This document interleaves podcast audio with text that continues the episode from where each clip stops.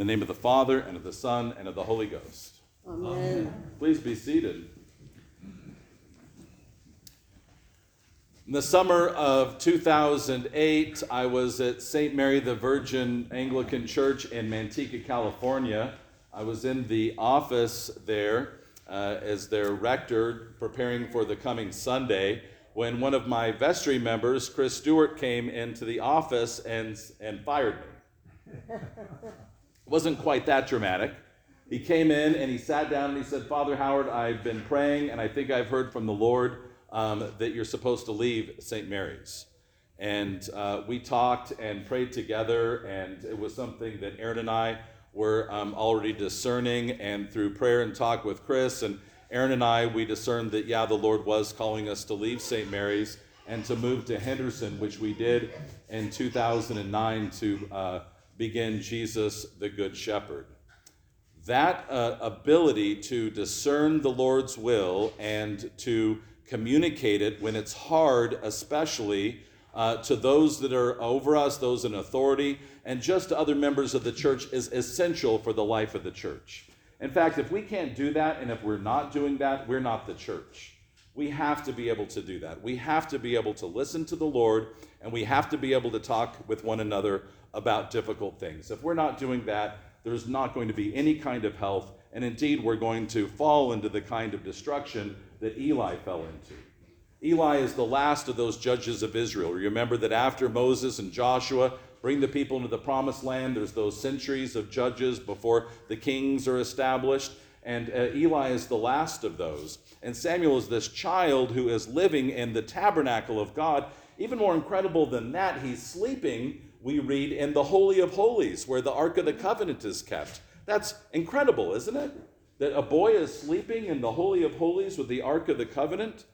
This is a time when the Shekinah glory of God is still there in the midst of the people, right? The ark and the tabernacle are still one. They haven't been separated as they will be a short time later. And so his presence is there. So here is Samuel the boy. He is in the Holy of Holies. He's sleeping right next to the Ark of the Covenant. The Shekinah glory of God is there. He's living with the last judge of Israel, and he doesn't know the Lord.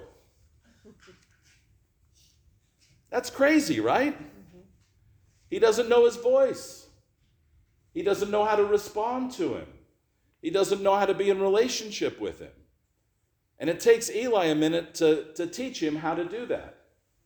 And this is the job of the church. We are supposed to be teaching our children how to listen to the voice of the Lord and to follow it. That is our job here. And we can't do it by ourselves. Right? Anytime that we think that we're being distracted or irritated by the children in our parish, that's because we are looking at our role in the church in the completely wrong way. We are here to teach them how to worship the Lord. We're here to teach them how to do it with their bodies and their minds and their spirits. We're here to teach them how to follow the Lord. Each of us is going to die, and we are going to go before the Lord, and He's going to ask us, What about the children in your care? This isn't just your physical offspring, these aren't just the ones you stood up for in baptism. This is all the children who are in your worshiping community. The Lord is going to say, Did you show them how to worship me? Did you teach them who I am? did you teach them to listen to my voice? This is an awesome and dangerous responsibility because Eli didn't do it. And it's not just that he didn't, we sometimes think he didn't restrain his children. In other words, he didn't kind of give them some physical discipline, like he wasn't tough enough. That wasn't it at all. He didn't teach them how to worship the Lord, he didn't give them self discipline right? Self discipline that comes out of a desire to do what's right and the knowledge of how to do it. Because to live and to do what's right takes practice, and it takes a desire and a hunger and a thirst to do those right things.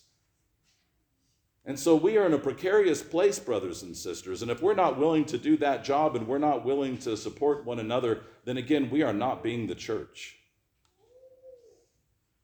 We have to know who Jesus is and we have to know who he's calling us to be. This is what the disciples are coming to understand here in John chapter 1 as Jesus is calling his disciples. He's already called the two who were with John the Baptist, and now he's gathering more. And we hear three titles for Jesus, three very important titles. The first one Nathaniel gives, he says, You're the Son of God. What does that mean? That means that he is God. It means that he is of one substance with God, right?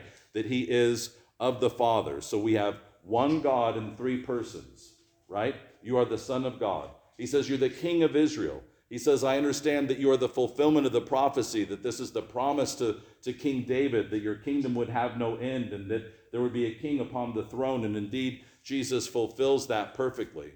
And then Jesus says that he's the Son of Man.